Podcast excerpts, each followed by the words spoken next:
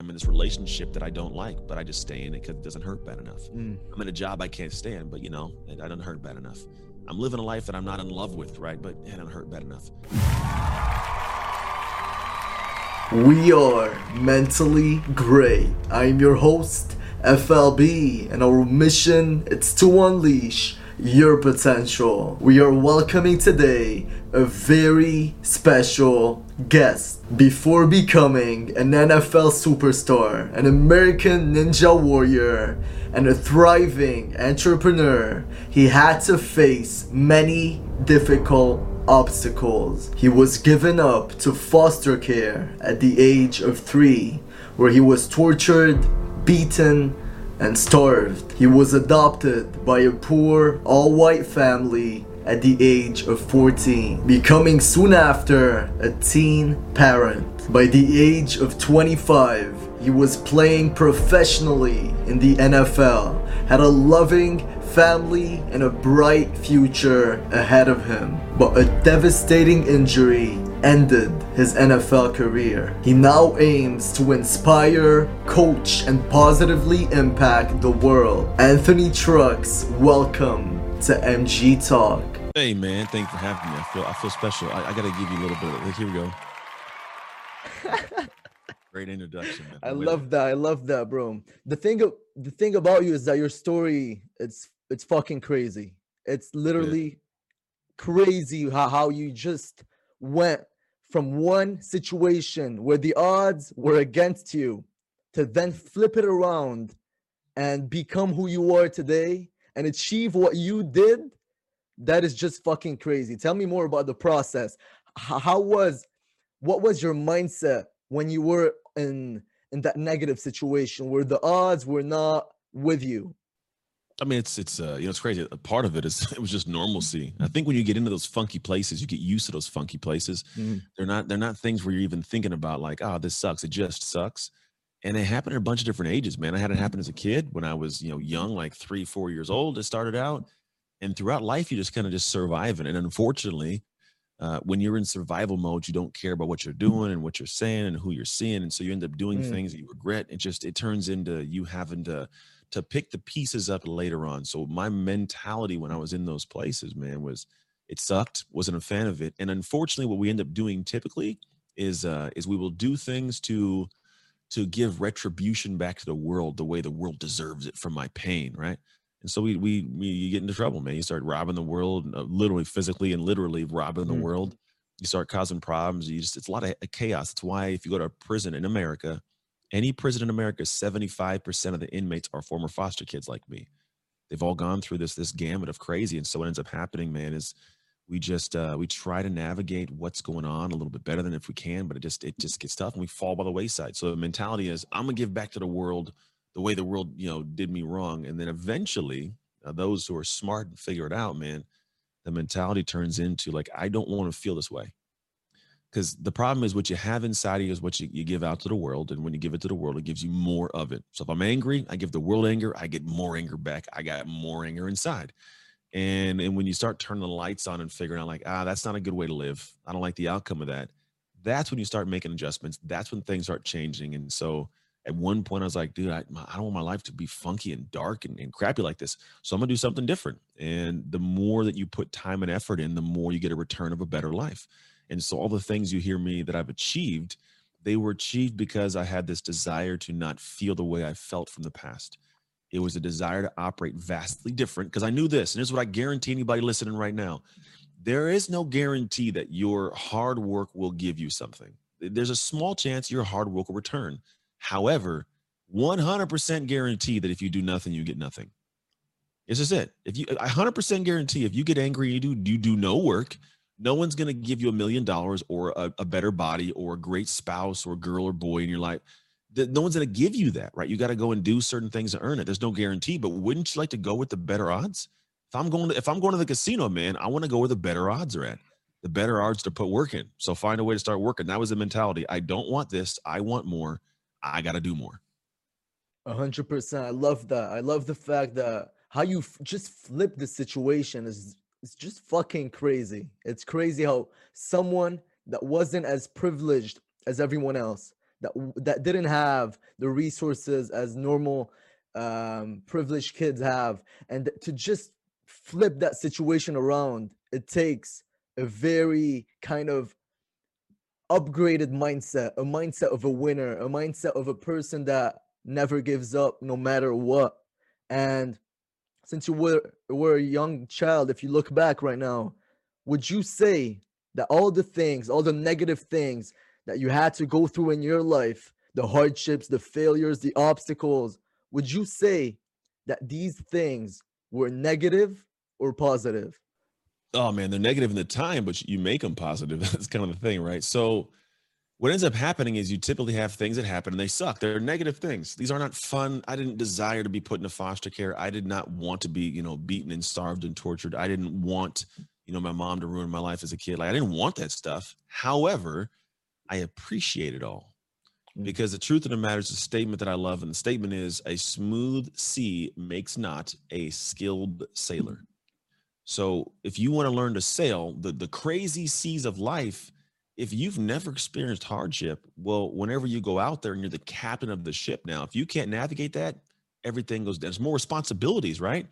When I'm a kid, I'm navigating the hardships, but I got like I'm not the captain. I'm like the the ensign, or I'm like one of the, the swabbing the deck dudes, right? There's somebody else leading, like mom and dad are leading. So what I say is like as a kid, I got to navigate the hard seas. I got to figure out how to do it when I did not have a ton of responsibility. And then as I got older, because I'd gone through emotional things that were difficult and stressful, and I had to deal with craziness as a kid, I can deal with craziness now and it's not an issue. What would shut somebody down for a month or two months of their life, I'll give you like an hour and I'm on to the next thing. And that's the game changer for me. So they were negative things. I made them positive simply by going, all right, let me get through this. Let me learn this lesson. Let me figure out what's going on with this. And then from that position forward, now I'm going to a stance of like, I don't get stuck by this. What can I go do now? When everybody else is getting stuck in that glue, like I'm walking through, right? That's the difference. That's the benefit. That's how those things that were sucky became beneficial because I got I'm I'm good at sailing the seas now, man. You throw a storm my way, like I'm chill. I'm I'm sipping tea on the on the ship about to capsize while everybody else is jumping off board. You're sipping tea on the Titanic. Yeah, hanging Bro, out, dude. It, the you know what your story reminds me of? I saw a study of basically a bunch of scientists. They, they were testing out how a tree grows. And basically what they did is on an area of dirt they put on a shell. They put on the shell and just planted the tree watched it grow grow and grow. But then it would collapse. And they watched it one time two times three times and every single time after a week it would collapse get up, collapse. Mm-hmm. And then what they realized is that there was no wind. So how would they how would the tree build the foundation? How would the tree adapt? And that's why your story I related so so much to that because you you you've been through the wind you got all the wind thrown at you you got all those problems all those hardships failures obstacles but mm-hmm. that wind made you who you are today that wind build up your character. That wind build up your resilience, persistence, and consistency. And without the wind, you wouldn't be who you are today. So I think that every single seemingly obstacle that you see eh, in the like in the present when you're having it, when you look back at it, you say that was truly a blessing. Because like personally in my life, that's what happened. And for you, like when the thing happened, what was like your immediate reaction like what why is that ha- why is this happening to me or was it like something else? I want to get out of this. Yeah. You asked the question what was it at the time? Yeah. Yeah at the time it's uh is yeah it's just discomfort. You just don't like it. Get, mm. and most of the time people don't have things that move them enough or uncomfortable enough to move right? There's this story about a farmer and and this was uh, i had a podcast and a woman shared this story and i love the story because it makes sense and so it says this guy, you know, walks up to a farmer asking for directions, and he's walking up and he hears this noise, like a weird kind of noise. And as he gets closer, he realizes that the farmer in the rocking chair is a dog laying next to him. It's making this moaning, like uh, noise, right? And so the farmer's rocking, and the guy's looking at the dog and he looks at the farmer and say, Do you know how to get to the, the corner store? Yeah, you go up on here and you make a lift up there and you take a little, you know, you'll find that little corner store there. And he goes, Okay. And the dog the whole time, uh, Okay, so I just go up here. Uh, yeah, yeah, you go up on here. Okay, uh, okay, I can't. What's with the dog? Why is the dog making this noise? He goes, oh, he's sitting on a nail. well, why want to get off the nail? And he goes, I guess just doesn't hurt him bad enough. Mm. Right. So we all have these nails in life, and sometimes we just deal with them. Like I'm in this relationship that I don't like, but I just stay in it because it doesn't hurt bad enough. Mm. I'm in a job I can't stand, but you know, it, I don't hurt bad enough. I'm living a life that I'm not in love with, right? But it don't hurt bad enough. So what you do is you stay there and you miss out on everything else in life and you just deal with this nail. And so the reality is people got to get to the point where the nail hurts enough to start moving. And when you get to that point, it starts to change the game a little bit for you. And the more you do these things, the more you make adjustments, the more you start realizing, like, not only am I able to get off of this nail now, right? But there's so much more life to be lived. Because that dog can get off the nail and go find like, you know, a, a cool little field to go running, or it can find a treat, or, you know, it can pick up a cool T-bone, but it's stuck in the nail dealing with the pain of the nail. And so in those moments you're asking, what do we do? I think for me, one of the things I just don't, I don't like being on nails, man. I don't like, I don't like enduring if I don't have to endure. There's some things I have to endure because I know the bright side of what takes place. But if I don't have to, I'm not going to. And I think most people should have a similar mentality. Would you say that you removed all the nails of the past traumas, the past um, hardships that you had to feel? Yeah, I would think so. I think to be totally honest, there's for me, uh, there's a lot of things I had to navigate, a lot of hard different moments, mm. hard mm-hmm. conversations, hard relationships that I had to take care of. And what I ended up doing, yes, was getting to a point of saying, all right, I am uh, I am done dealing with this stuff. There's a lot of nails. I'm gonna get off the nails. And so I had I had the conversations. I ended the relationships. I ended the, the you know integrations that I had with certain business. I just got rid of these things that didn't bring uh, positivity to me.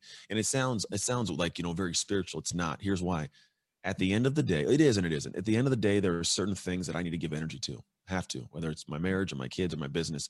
If I have things that are sucking the energy from me, I can't give to those things the way I need to.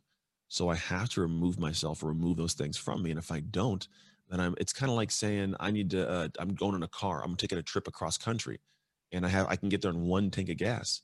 Well, if every time I stop the car and I go take a nap, I let the engine run, you're burning gas. So you're gonna you're gonna crap out before you get to the destination. So people have all these things in their life right now that are just burnt, they're sucking up gas, idling in the background. They don't need to be there. So go ahead and turn the damn car off. Like stop dealing with that issue and preserve the gas you have so you can make it to your destination. Yeah, I, I, I like the analogy that you just said, but when I when I think back, a lot of people they they they, they have traumas. They go through a rough childhood. They they go through um, rape. They go through tragedies, getting beat up, um, violently assaulted, and all those things. They don't deal with it. They just because there's always inside of you you keep track there's always that memory of what happened in the past it might not mm-hmm. show up directly but it's, it's always there so when i read this book this audiobook that basically says a guy he uh, his girlfriend has a has a red car a red toyota yeah and he broke up with her now, every time he sees a red Toyota, he thinks about her, and then yeah. he gets that negative emotion. So, yes. for you, how did you approach the the elimination of your traumas? How, did you go through something through through a process, or how? What would you advise someone that has yeah. gone through uh, a trauma and that just wants to free themselves? Yeah, well, tell them uh, your your brain is, as it is is not equipped to handle it and solve it, or else it would have done it already. I think that's the kind of the aspect we like to keep these things inside. We don't like to expose them to other people or other people's mm-hmm. judgments, so we keep it inside. Mm-hmm. And unfortunately, we're not equipped to navigate stuff that well. So we need to take it out of our head and, and place it in somebody else's hands to help us make better sense of it. So you need to enlist the help of other humans as a big piece of it. Is, is get help, get insight, get get get some kind of you know guidance from a position of someone who's been through this before so you can shorten the curve you have to go through to actually have an outcome you want. That's the first piece of it.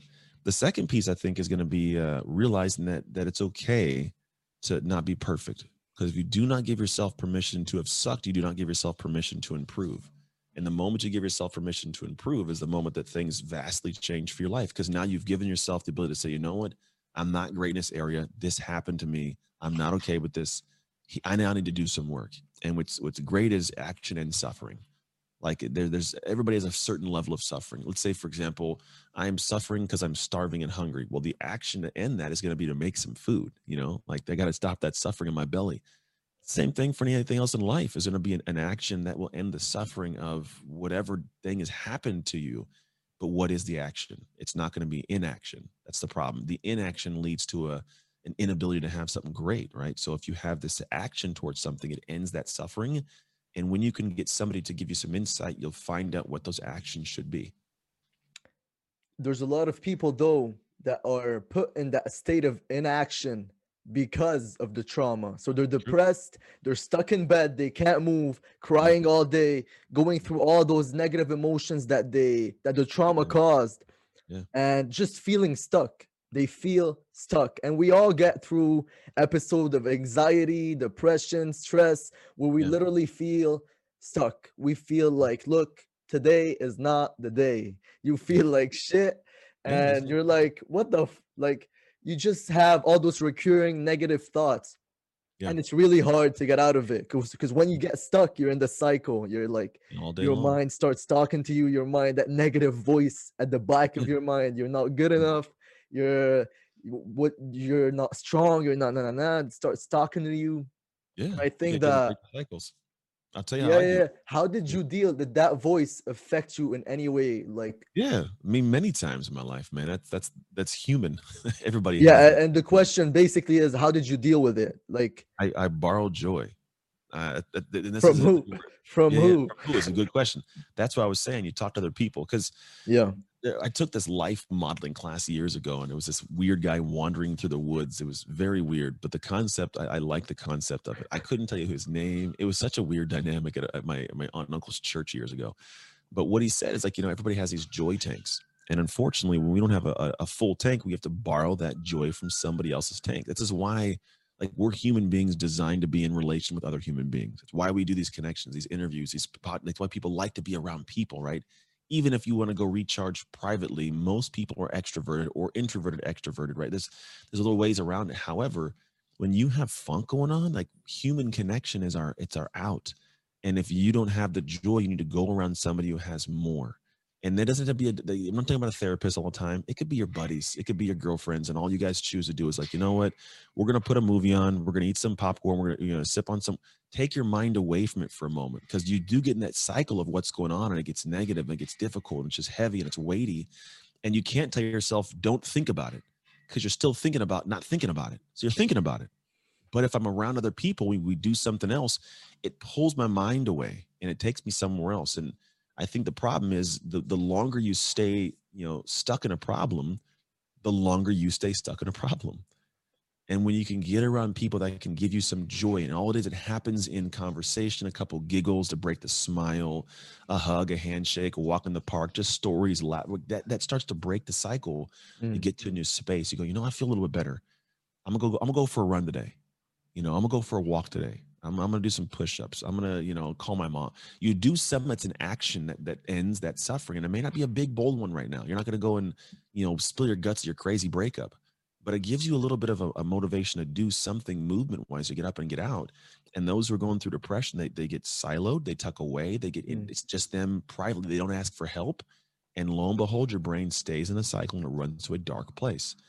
And so the biggest thing is I'm, I'm telling you, like in those moments, borrow joy from other human beings. I say borrow because at some point when you've borrowed enough, you'll have enough you can give to somebody else when they need it. A hundred for you.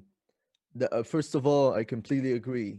But w- back in the days, with all the trauma you had, did you channel it into sports because that's what I usually do when I have stress, yeah. when I'm depressed. I just say, What the fuck? I'm going for a run, man. Fuck that. I'm going to train. I'm going to the gym. I'm going. And for you, like, did you channel all that negativity through sports? Yeah, I, I think that there's the the natural thought that I did. I I I'm a, I believe there probably is a part of me that did. I think it was a great outlet for me. Mm but I didn't show up to sports like I'm I had a bad day today, so I'm gonna make your day bad. You know, that wasn't the thought for me. I think what it was, it gave me a sense of self-worth that filled the same hole that that anger could have filled. Right. So there's a hole there. Viktor Frankl will call it the existential vacuum, right? It's this, this, you know, whole concept of I need a meaning. So I'll fill that hole, that void with stuff. And if I can't find something to fill it, I fill it with stuff that sucks. And so when you have the emptiness and the anger, you fill it with the bad things, you get more of that. But I, I think for sports, it was a great outlet to give me a, a, a kind of platform to feel good about myself to fill that same void And I mean, I'm sure there are moments when I had like a bad day or an argument, I'd take it out. But to be totally honest, when I felt funky, I didn't feel like doing workouts. It's odd. I, Mm. if anything, when I'm in a bad, funky mood, I don't want to do any. I just want to sit down and shut up. You know, I'll go talk to people, but I'm not trying to work out. And some people Mm. are different. I'm not saying I'm good or bad or right or wrong. I just sports for me wasn't this. You know, I'm going to make up for my life by harnessing my anger into this area.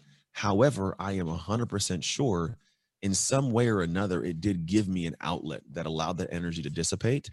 But I, I was more focused on doing great to get praise, to feel good, as opposed to going and, and giving you my anger and, and hurting you to make me feel good. Mm. A lot of people fill that void with drugs, with alcohol, social media, and all those negative things just to feel that feeling of, look, uh, I am, I am important. I am worthy. I, I they just define themselves with external things, and most of the time, it's either with objects, opinions, outcomes, and those three. If you depend too much on them, it can literally affect your life on a whole different level. If one of those three don't go your way, you feel Yeah. like shit. And that's how I used to be, man. And it's fucking I just let go. When you Yeah. let go, it's a crazy feeling. For you, like Yeah, for example, you had to let go a hundred percent. How did that process happen though? Because it's a bit hard, like going through what you went through. If I put Yeah. myself in your situation, I would I would have like a hard time letting Yeah, go. yeah, How did you I do it? it. Yeah, no, I, I get it, dude. I, I'm very, yeah. So the way that I look at it was, uh, I guess from my perspective of trying to get on that role was, was I wasn't always looking at the anger of it. I wasn't always trying to get that. I was trying to find a way to make sense of what I could do to overcome it all. I wanted, I want, I have like a, an overcoming mentality, right? A perspective of like, I'm going to do something great, better than most people perceive, but I'm not driven by the, uh, the insights and, and the viewpoint of other humans all the time. So like I do my thing, but like I'm not, I don't need the rest of the world to validate me. I guess is one Mm. big piece of it and so I guess when I was going through the funky moments, like I, my thing was I didn't I didn't need it to be something that everybody else would do. I needed to be good for Ant. Internally, I had to feel good with Ant.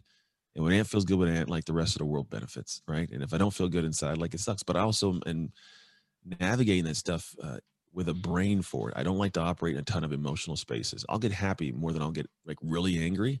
But even in those spaces, like I like to stop and think about it. Like I, I, I will pause my life and wonder, like, is this the right way I should be feeling? And if I feel funky, why am I feeling funky? What's going on?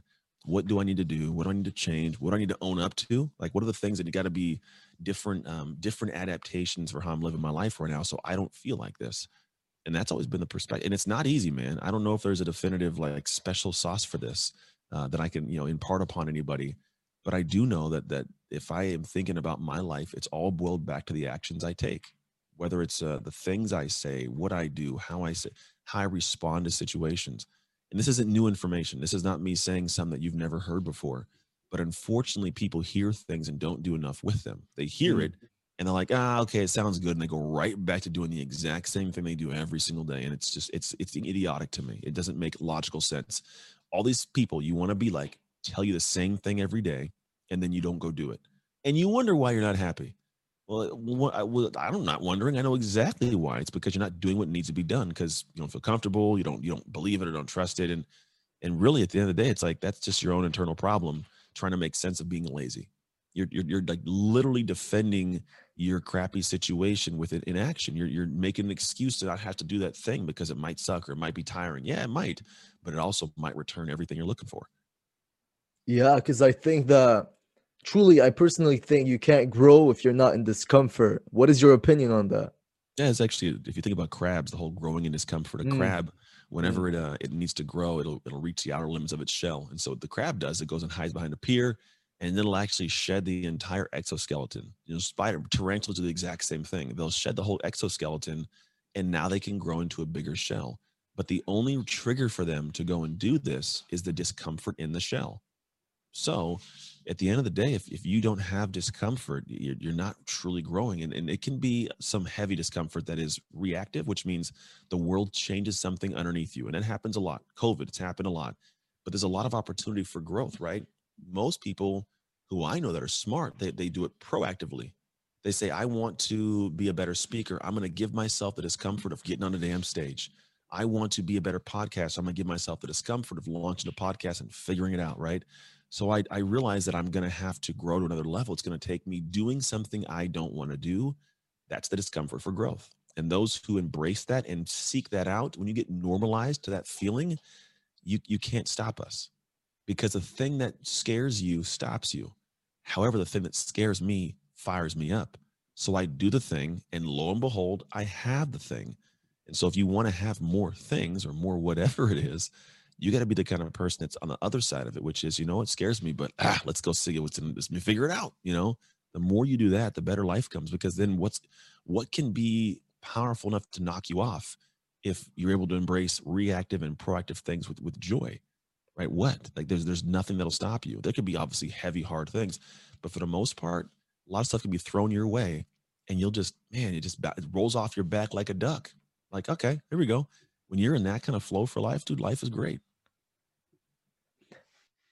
you you said a lot of people they they stop they they stop taking action they mm-hmm. stop working on their dreams yeah. they stop trying to achieve their goals because yes. of fear because of the fear of failure the fear of humiliation the fear of success the fear of anything will literally stop anyone from achieving anything and yeah. how did you deal with fears like how did you overcome them mm-hmm. and how did you get where you are today uh, man, they they uh, I think they're part of my life. I think when I was a kid, they uh, they all popped out like everybody else pops out, right? It's going to mm-hmm. be something becomes an issue uh, with like you know it, it can shut you down. Mm-hmm. So if it's shutting you down, you have to figure out exactly how to be able to fire back up. And what happens as a kid when it shuts you down is you don't have the coping mechanisms, right? You don't have the abilities to to navigate it. So you just kind of go into it and it scares the dog crap out of you. And then as you get older, you remember those moments you don't press into things a little bit you know kind of bold as you should so you miss mm-hmm. out on mm-hmm. opportunities they pass you by and you, are stuck at the the kind of mercy of the fear that lives inside of you mm-hmm. and then as, as, you get to the point where i'm at now I, I started logically understanding more of the fears because you hear people say fail forwards right when you start hearing that concept of fail forward like what does that mean how does that work so I have a unique process I teach people that tells them how to be able to see a fear, something they're afraid of, as a little bit more unique and difference. Um, and when you see how it is, you can actually unpack what is going on there. And when you do that, it gives you the lesson that you always hear about that allows you to actually fail forwards. And so what happens is you can reframe, I call it reframing failures. I frame it differently. So the thing that scared me in the past that stopped me, mm. I now go, oh, now I can see, oh, I get it. Let me go try it again. I might fail again, but now I see I can I can actually learn the lesson from this. And then when I approach a new situation that might scare me, I realize, you know what? Even if I do fail, I got a process to navigate this differently. I got a way I can overcome the thing that might come into the path. And now I can do something a little bit different and try it again. And now I'm the person that, that keeps facing the fears.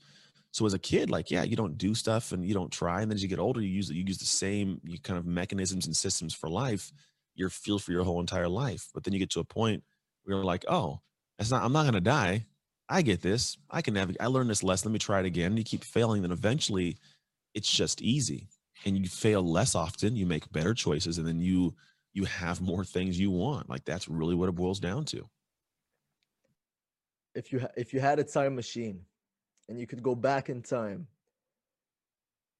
would you say that the things that have happened to you, all the things, the negative and the positive, especially the negative, would you have become who you are today? Would you have uh, gone to the NFL? Would you have started your motivational motivational journey? Would you have started your coaching business? Would you have done what you did today if the negative didn't happen?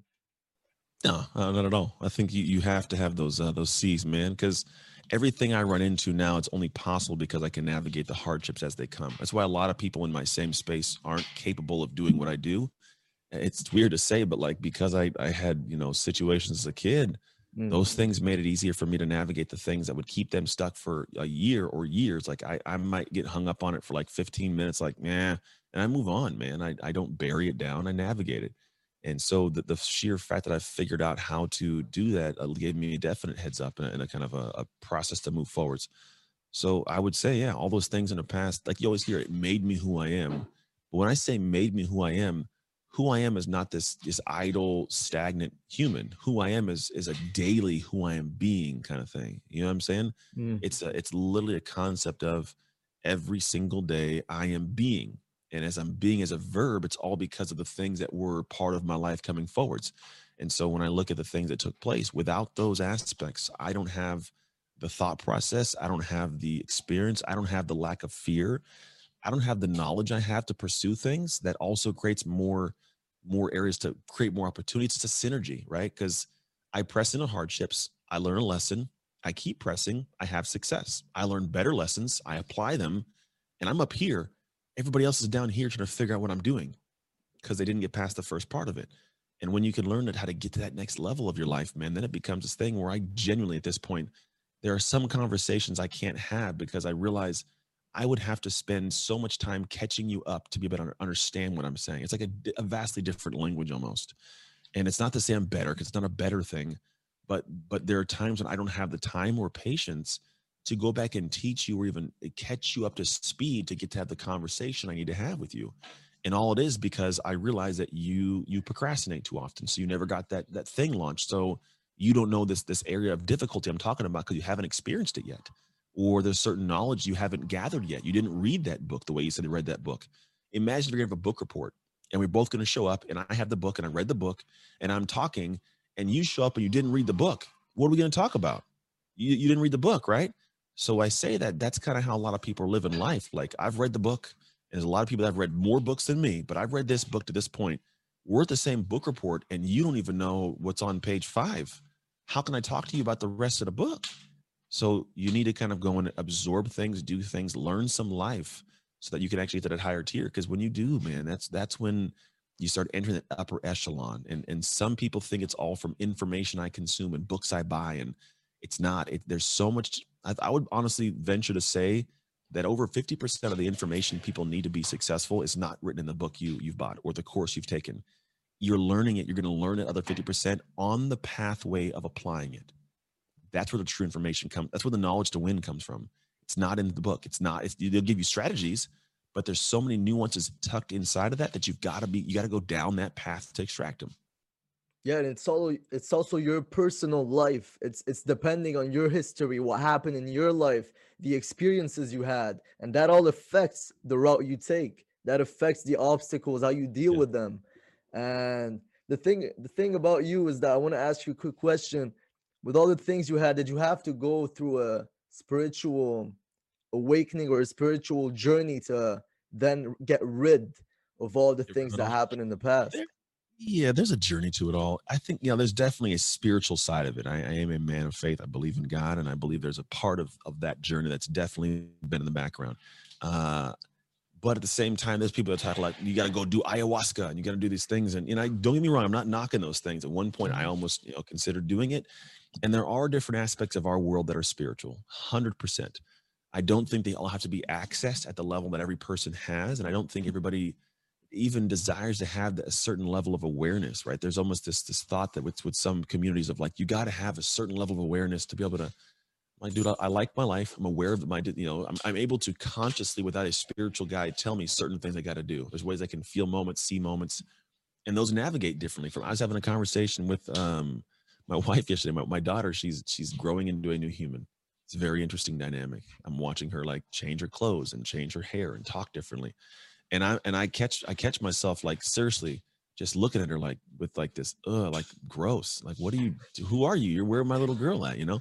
Mm-hmm. and and i'm realizing that that that's just what no, that's what normal your normal response is right? There's just that aspect of that's what dads do. And then i was in church yesterday. I, I told my wife that i was in church and I, I don't know what it was but something just made me think like man i want to make sure that i have a good relationship with my daughter. Mm. and if continuously i keep you know bugging her about her hair and how she's doing stuff she's gonna feel discomfort for who she is it'll it'll unsettle her sense of comfort in, as her identity in our family. It'll then make her enter the world a little bit differently. And it'll make her have this thought that, you know what, if the people who love me most can't accept the nuances of me, how's the world going to do that? You know? And I was realizing I was doing more of just a disadvantage to her than I need to. My wife knew it early on. She's like, stop saying that. She just, she couldn't communicate it the way that I think I needed to hear it. But she, she needed to, uh, it needed to be in my head, but I had, I kind of had to get it my own journey to get there, we'll call it and so now it's like all right my daughter needs to know that that she is pretty she can change she can adjust because she's human this is part of life and she always has that stable base at home it's not an easy thing for me I'm not a big fan of what she's doing, to be totally honest. But that's not the part that's important. And so for me, I, I, that was my like I didn't need ayahuasca. I didn't need to take a whole bunch of, of medical, you know, to figure mm-hmm. this piece out. Mm-hmm. I needed to be just, you know, in my own head and accept that and look at that and, and be able to have some self-awareness, take my my ego back a little bit. So yeah, you can grow without having to have that. Is that all spiritual? I think there is a part of it that has to go to a higher level of who you want to be and, and kind of what's right and what's wrong and the feeling of it all. But uh, but yeah, I mean, I'm not going to discount that. There is something to it. And I think that it's a matter of whatever your spiritual journey needs to be. It's not the same for everybody else. I think some people will need to do that. Some people just need to go to church. Some people need to have a, a meditation practice. Some people need to have a spiritual practice that's non religious, right? There is a, a, a different part of you at a soul level that I think has to be nourished. And if it's not, then then the rest of the soul and the body can die. Would you say any any books changed your life? Yeah, man, it's a multitude of books that have given me perspectives. Top three. Early, what is the top three? Top three. The top one. The first one I read was uh was Stephen Covey's Seven Habits of Highly mm-hmm. Effective People. I, you got to yeah. keep in mind that I came from a space of, of, being a former NFL linebacker. You know, mm-hmm. personal development was not within my you know, repertoire. It wasn't something we thought about at all. And so when I started looking at this, you know, book, it like starts to help me decode a little bit more of the world around me, like how I talk to people, seek first, understand, then be understood. Right. These little things gave me some perspective. I was like, oh man, there's an opening here. I heard a guy named Stephen, uh, Stephen, um, Harvey Mackay. He gave a speech and he says, uh, the biggest room in the world is the room for improvement. I was like, oh, that's very interesting, right? And the, and so when I when I read that and I heard, heard that guy say that and read that book kind of combined, I was like, oh damn, there's a lot out here to start figuring out. So mm. Stephen Covey was the first one. Um, another one I read was Viktor Frankl's Man's Search for Meaning. It's a short one. It's about a guy who's in you know he's an internment, is it, yeah, internment, not not internment camp, sorry, but um you know the concentration camps, and he's you know working on logotherapy, which is a concept of you know psychology and all those kind of things so kind of getting a feel for all that uh, and kind of navigating those pitfalls and like what the existential vacuum is and the gaps we have in our life that was a good one. Uh, the the four agreements is a good book. I mean i got a lot of weird books i've read man. Outliers is a pretty good book. I made my son read outliers uh, but it's, it's there's some good books out there. There's a ton of them there's a ton. I would say that, that the top one i would say stephen covey was one of the most transformational ones early on for me. What is the the the because i read also the book one of my first books Stephen Covey, Seven Habits. Yeah. And what is like the the the best idea you got from that book? What was it? Like seek first seek to understand, then to what is I mean, it? You know, start with the end in mind is a good one. I think the seek first, understand, then be understood is my favorite. Because I, I'm consistently, as humans, we're consistently in conversation with people all day long and whether it's a conversation that's you know hey I'm ordering food or it's a conversation uh, with a relationship or mm-hmm. with your kids or with career or business eh, my brain is always tuned into where's this person at? How can i make sure that i communicate my message to them in a way that lets them know i feel or hear or understand them? Because if, if they understand that i understand them what i then say will get them to take the action necessary because they'll actually believe it so, for example, even in our sales conversation with my team, like I'm, I make sure to tell them, you've got to make sure when you're done, you repeat back to them everything they just told you because they need to know that you know, right? Because then if you say, I recommend this program, they're they're not going to believe the recommendation if they don't think that you get them. So even in sales, it matters that we understand. If I want to have, you know, someone, one of my kids do something, I'm not a perfect father but there's certain times I'll explain certain things to why it needs to be done. And then like I get their perspective and then like, okay, so the conversation of do this makes more sense, right? I understand I want to do this. This is annoying. It's fine. But realize this, if you don't do this, bam, bam, bam, this happens, right? So like they get the fact that I get them and I see where they're coming from, but now I lead in with the next thing. I don't always do it as a, as a dad, but that's structurally what you'd understand. There's another one that treat everyone differently by treating them, or sorry, treat everyone the same by treating them all differently right? That's one of the things it talks about. So if I have people in my life, they, I, I, I don't parent my kids the same. I don't have colleagues I interact with the same, you know, clients the same. everybody's, they get treated with the same level of respect because I choose to go the extra level to treat them all differently. A hundred percent. A and an, an idea from Stephen, Stephen Covey from his book is mm-hmm. that basically shifted up my whole mindset was think long term. The quadrant, you remember the quadrant yeah. one, two, three, four Yep. And that literally changes your life because a lot of people they think short term. What can I do in the next 10 minutes to bring Yeah. me as much gratification as possible? Yeah. And that short term hit of dopamine, that's what Yeah. most, most people look at, look for. And then they ask themselves, why am I not happy? Mhm. Why am I depressed, stressed, anxious? And and I think that life is a long-term game. I I know you could die Yeah. tomorrow, get hit by a train, by a car, but Yeah. if you think about it, we're we're gonna stick here till the age of 90. And Life is the longest thing you'll do, man. it's it's a long game.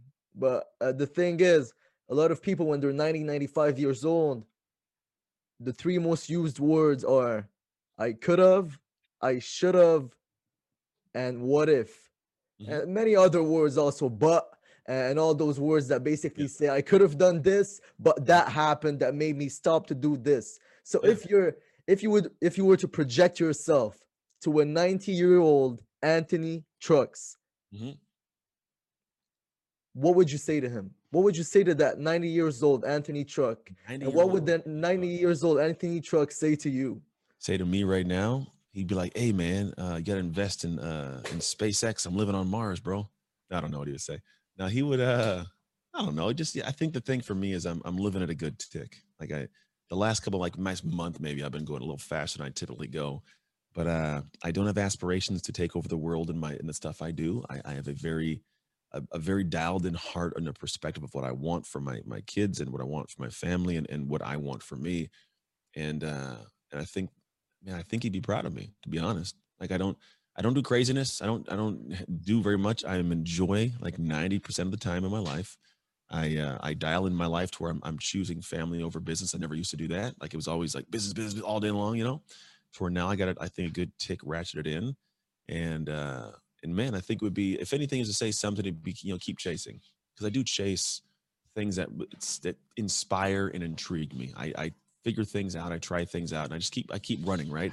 So when I tell people like seek discomfort to figure things out, I do that exact same thing daily. I'm always finding new things and stretching to new stuff. Like I got these two big speeches that are on deck, possibly could be signed, and they're big. Now I know I have the talent and the skill. I know I do, but there is that little part of me that, that has discomfort. Like this could make or break you you know, if you go in with this large corporation, billion dollar corporation, and you and you botch it, you could be screwed for the rest of your career because your name's like, oh, that guy sucks, right?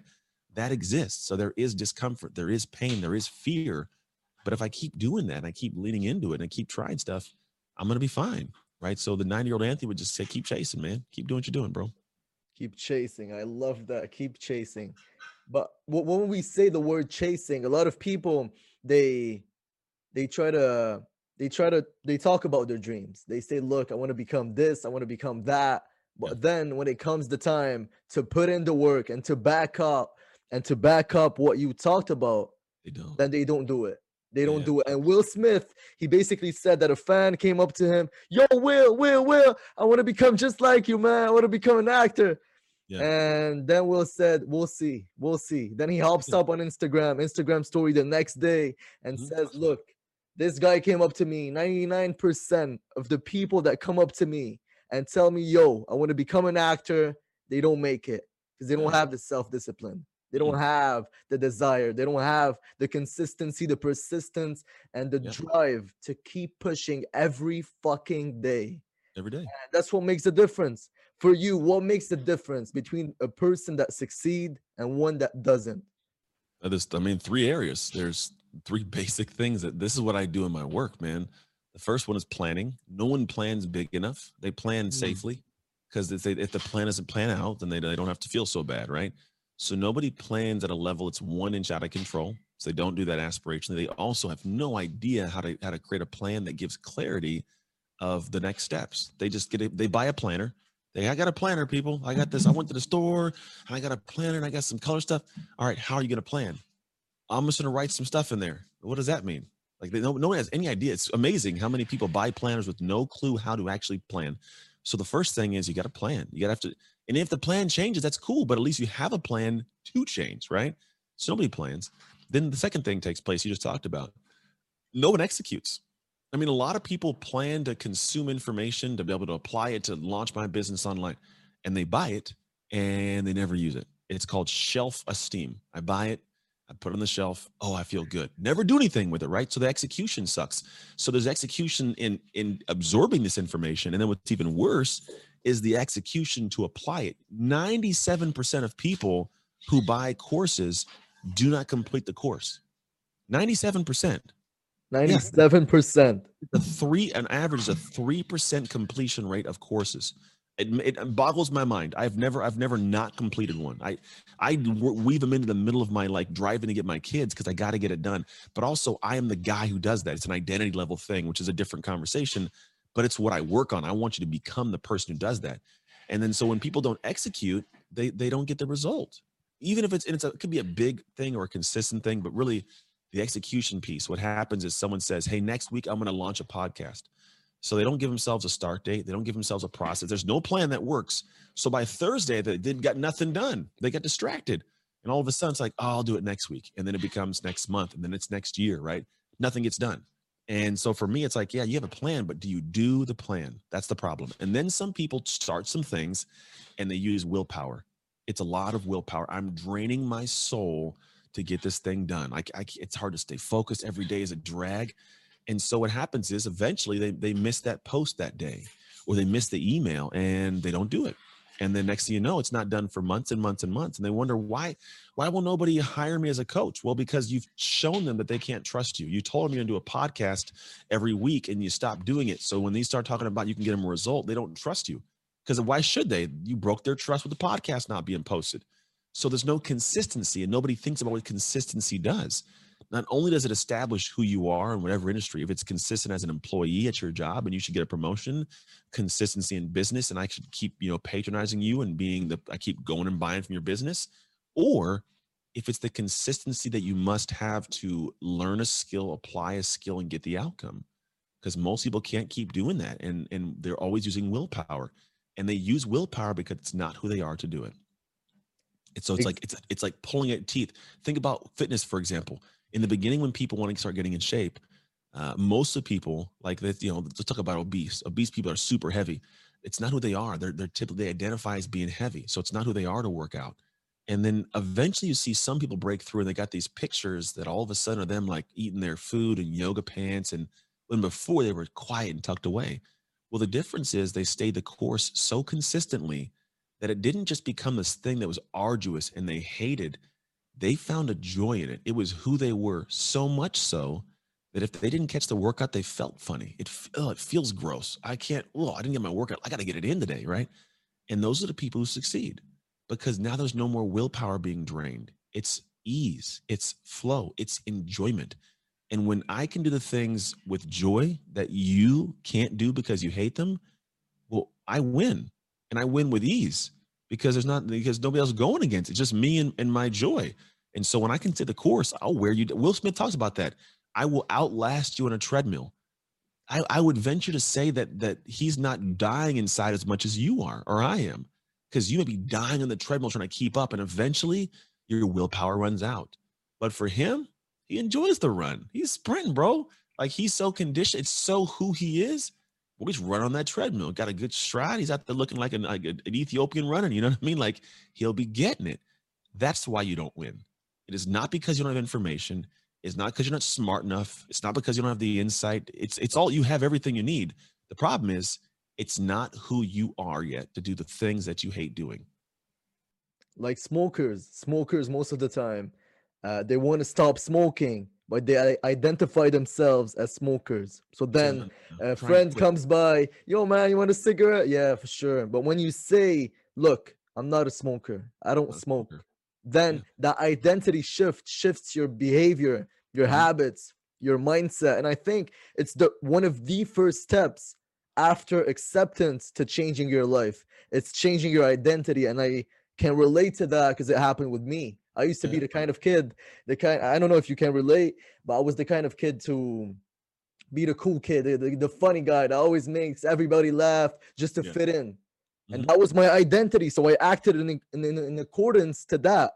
Yeah. And but yeah. then one day I said to myself, look, I'm not gonna depend on everyone else to define who I am. So then mm-hmm. I changed that, that identity. And people look at me now, they say, how the fuck did you change? Why are you so different? Why do you talk like that? Why did you not behave the way you do? And I, I just say, it's not me. It's not me. And what a lot of people they a lot of people say, I want to go on a diet. I want to go, they go on the diet one week, two week, then they get back to the same weight without having changed anything. Yeah. Because they didn't change their identity. They didn't change mm-hmm. how they perceive themselves, their self-image. And for the people coming up, because we're coming up close to New Year, New yeah. and all that bullshit. And, and for the people that are gonna be watching this and are gonna say to themselves, look, I want to be something new this year. I want to achieve this. I want to lose yeah. weight. I want to build my business, do my YouTube channel. What would you say to that person straight off? Like, if he wants to achieve his goal, what does he need? If you look him in the face right now, yeah. what would you say to that person to cut off all the fucking bullshit of yeah. you, me? There's always a bunch of people that that hit me up like, "Hey, you going big this year?" And I tell them, "Absolutely not. I am not going big ever, but I'm gonna go small in a big way." Mm. You talk about transitioning to be that person, and everybody thinks it's going to happen in one fell swoop, one powerful move, and I'm going to do it, I'm going to get it, I'm going to keep it, and that's never how it works. Look, look at the casinos. You can have one win, but if you can't consistently win, your money's going to be back in the casino's pocket. You know, go to mm. roulette, go to blackjack table, go ahead, win the jackpot. You stay there long enough, and you're not consistently winning, you're going broke. And so for me, like I'm not about going big. I'm about going small in a really big way. And what that looks like, like you just talked about, is I got you, I got to get you to figure out what are the things that you got to do that if you did them every day for the next year, you'd get what you wanted. Not what's the one big fell swoop thing. People look too big for that one thing. And, and it, it actually, it, it's almost easier because they figure like, oh, if I just do this and I get done, then I can just, I can, I can ride the wave afterwards. No, you won't ride the wave. The wave will eventually die, right? So the idea is how to get to the point, and I would tell that person of figuring out what are the things that you need to be able to do that could be hard to do. There may be things that don't feel fun right now. They're their discomfort comes with it. What are the things that you need to do? And then how can we get to a point of you doing them every day so disgustingly consistent that you actually love doing it and feel gross if you don't? Because when you can do those things, that'll change the game. So come January, don't don't look at like the what's the when I'm gonna get back to when I used to work out when I was in college. Like it's pointless what is the thing you need to do? Do you need to go walk every day for a mile? Mm. Okay, go walk every day for a mile. Do you need to stop eating, uh, you know, uh, desserts every single meal? Stop doing that. What, whatever it is, figure out that one thing, and then what happens the more you do it, the more it becomes who you are to do it, and it's much easier. And I think you froze. I think no, it's 100%. Oh, good, good, good. Uh, oh, your, yeah, face yeah. your face was stuck for a second, but your face came. so I think that the the new year, new me, if they took it to the word, if they did actually what it meant, new year, new me, new mm-hmm. identity, new self-image, that would actually change them. But for usually for people, new year, new me means I'll go on a diet. I might work out two days. I'll try something. yeah, a hundred percent, a hundred percent. Tried, built an excuse like Yoda. The whole Yoda statement. I don't even know if Yoda really said it, but there is no try, only do. I think he does say it. There is no try, only do. So don't tell yourself you're going to try it. Say, I'm going to, I will do this. Mm. You know, this is who I am to do this. Because the moment it becomes who you are, you're going to, we as humans will protect the alignment of who we are as a human.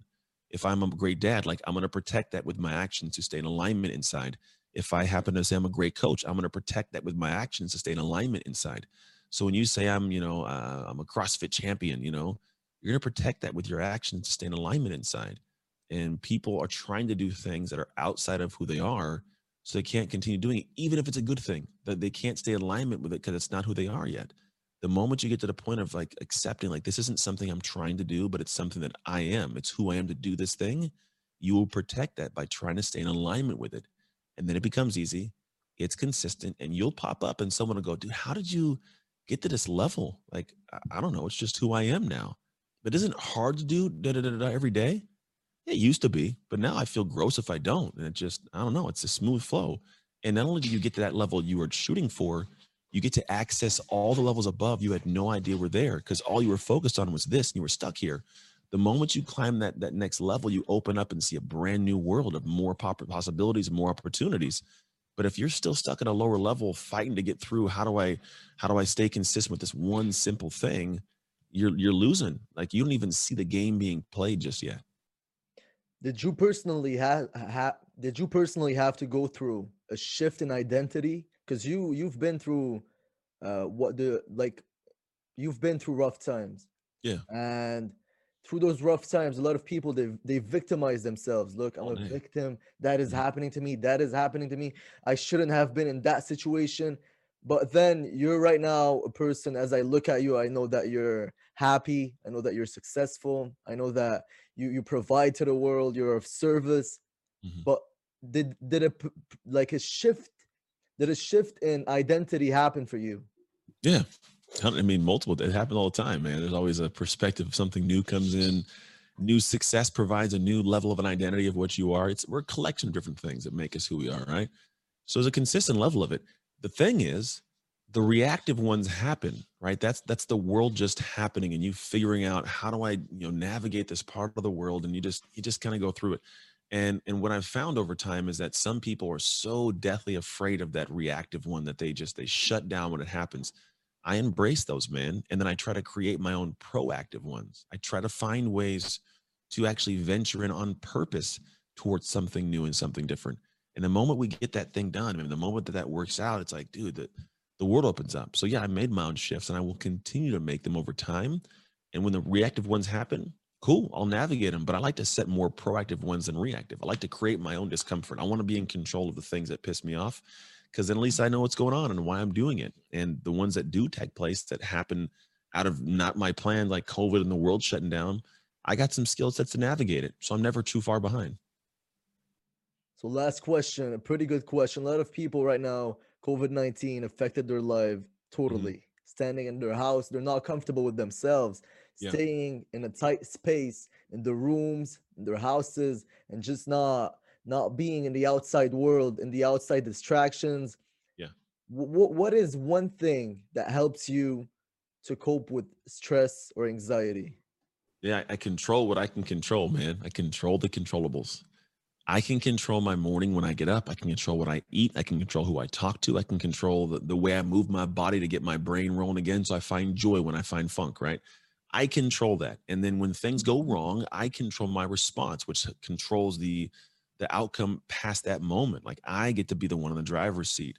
And when people feel like a leaf in the wind, I'm just gonna wait to figure out what happened, then I'll go do something you, you lose control of your life and it's a very it's a dark place man it's not a Mhm. place anybody wants to be so for me when i'm doing these moments i control what i can control which is what i choose to proactively do and how I respond in my reactions those are the things that keep me sane hundred percent. You know what, bro? It was a pleasure, a true too, man. pleasure talking Yeah. to you. And the fact is, you inspire a lot of people, and you personally inspired me. The fact that someone that goes from getting all those negative things around him, getting affected by them, to then shift his life 180 degrees to someone completely new and that is positively impacting the world is just fucking crazy. Because usually when people go through trauma, they then unleash that trauma into everybody else. yeah So yeah just the complete opposite.